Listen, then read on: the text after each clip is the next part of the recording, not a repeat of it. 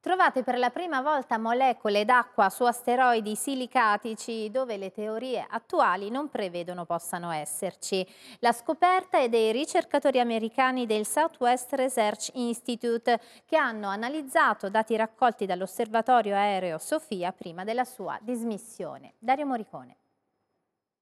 Sofia, l'osservatorio volante frutto di una collaborazione tra NASA e Agenzia Spaziale Tedesca, ha smesso di volare nel 2022, ma ha fatto in tempo a fornire gli ultimi dati utili a una scoperta che potrebbe essere rivoluzionaria. È una scoperta importante, potenzialmente molto importante, perché si tratta della prima volta in cui la molecola dell'acqua è stata trovata su asteroidi eh, che vengono chiamati di tipo S, silicatici, ovvero oggetti rocciosi che si sono formati uh, vicino al Sole, quindi diciamo 4 miliardi e mezzo di anni fa,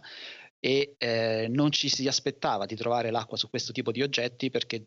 si pensava che eh, l'avessero persa, diciamo che fosse diciamo, evaporata durante le prime fasi di, di formazione planetaria. Scienziati del Southwest Research Institute negli Stati Uniti hanno utilizzato lo strumento all'infrarosso Forecast a bordo di Sofia per isolare la firma spettrale di molecole d'acqua. Quattro gli asteroidi osservati, su due di questi, Iris e Massalia, Sofia ha individuato una banda di assorbimento a 6 micron che è quella propria delle molecole di acqua, una scoperta che potrebbe rivoluzionare tutto quello che sappiamo a proposito dell'origine dell'acqua terrestre. Le teorie attuali ci dicono che laddove dove la Terra si è formata non poteva esserci acqua allo stato liquido per la vicinanza del Sole. Ora questi asteroidi silicatici aprono nuove prospettive. Da una parte questo potrebbe consentire di prevedere nei modelli di formazione della Terra un maggior quantitativo uh, dell'acqua, dall'altra potrebbe anche andare a significare che l'apporto che è venuto poi nel corso dei, insomma, dei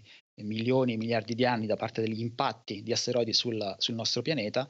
potrebbero aver portato molta più acqua di quello che pensavamo, perché non sono soltanto gli asteroidi formatisi lontano dal Sole a questo punto a poter portare acqua, ma possibilmente anche questi oggetti rocciosi silicatici potrebbero contenerne una certa quantità e quindi con i loro impatti averne trasportata molta di più di quanto pensavamo sul nostro pianeta.